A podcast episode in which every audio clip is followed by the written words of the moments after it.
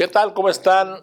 Me da gusto saludarles como siempre. Bienvenidos a este resumen de la información que encontrará usted este domingo 7 de febrero de 2021 en la edición impresa y digital de El Sol del Centro, el diario al servicio de la región. Y comenzamos con las noticias. Al iniciar el fin de semana, el Estado Aguascalientes registra de nueva cuenta altos niveles de saturación en camas de hospital con disponibilidad de ventilador.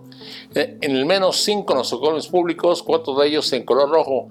Dentro del sistema de información de la red de infecciones respiratorias agudas graves, se establece una ocupación de 100% en ese rubro para el Hospital General de Zona número 2 del Instituto Mexicano del Seguro Social, lo cual es lamentable.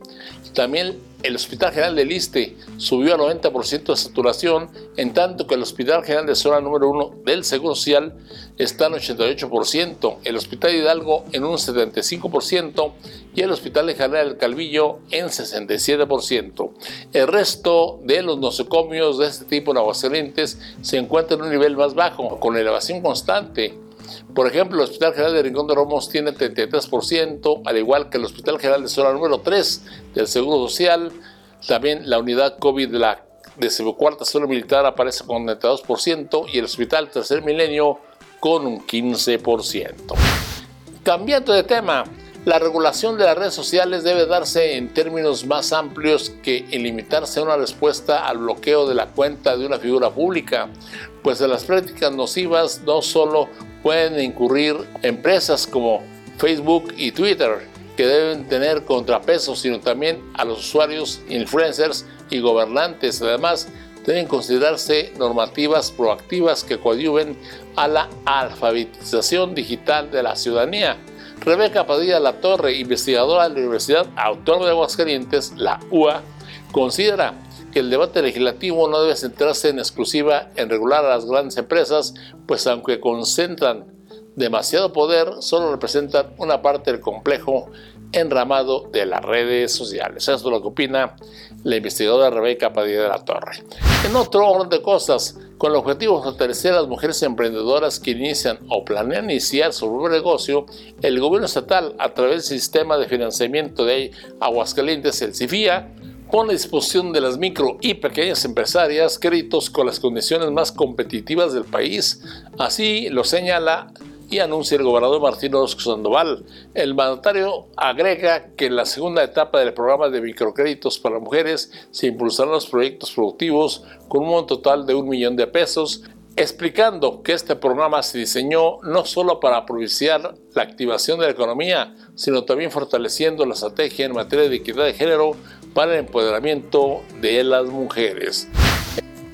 Y en más información para ustedes, preocupante la alta incidencia de feminicidio registrada este año, pues en todo el transcurso de 2020, según las cifras oficiales, se registraron en Aguascalientes dos crímenes de este tipo, y al menos de 40 días de iniciado el 2021 ya se han registrado tres asesinatos violentos de mujeres.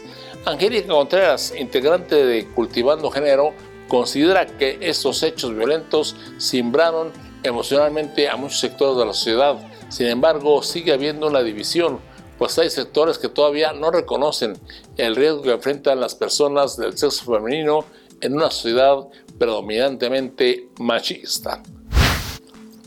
Y en información deportiva, el Cruz Azul doblegó la noche este viernes a Lecaxa en su propia casa en el estado de Victoria, el cuadro local simplemente no pudo con la máquina celeste, que ya tiene tres victorias en su haber. El marcador fue de dos goles a cero a favor del cuadro visitante. Lo cierto es que la Caxa no encuentra el camino hacia la victoria y por ahora anda de capa caída. En ese torneo de la Liga MX, pues las, a sus fuerzas básicas también pierden. Bueno, ya no es novedad. Y en información policíaca, en las primeras horas de este sábado ocurrió un lamentable percance en el municipio de Tepezalá. Se dejó como saldo una persona fallecida. Se trata de un joven de 22 años que murió al impactar el automóvil que conducía a exceso de velocidad contra un árbol. Esa es la versión oficial. ¿eh? Sin embargo, otras fuentes dicen que chocó contra otro automóvil. Los trágicos hechos sucedieron alrededor de las 6 de la mañana de ese sábado. Encuentre usted el detalle de esta información y mucha más en la edición impresa digital del Sol del Centro de este domingo 7 de febrero de 2021. Por su atención, muchas gracias. Buen fin de semana.